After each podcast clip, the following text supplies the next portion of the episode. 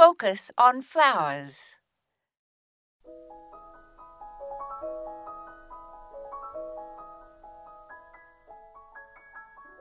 The mimosa or silk tree, with the botanical name of Albizia julibrissin, was brought to North America in the 1700s by a French botanist. It is native to Asia and extremely fast growing, often reaching 50 feet. It has pollen rich pink blossoms in summer. The ferny leaves are attractive looking, but the species is highly invasive.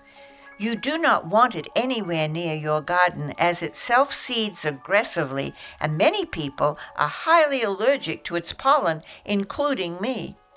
It competes with native trees for light, water, and nutrients and does not support native wildlife.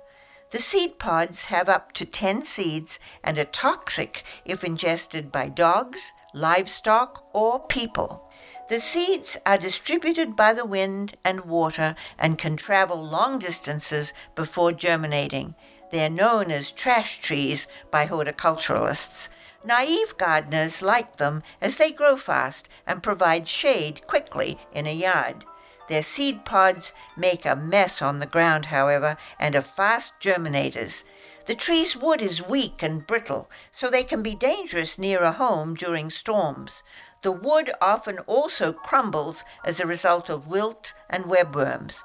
The root system damages foundations, and it is wise to avoid them as they can badly damage your home during storms.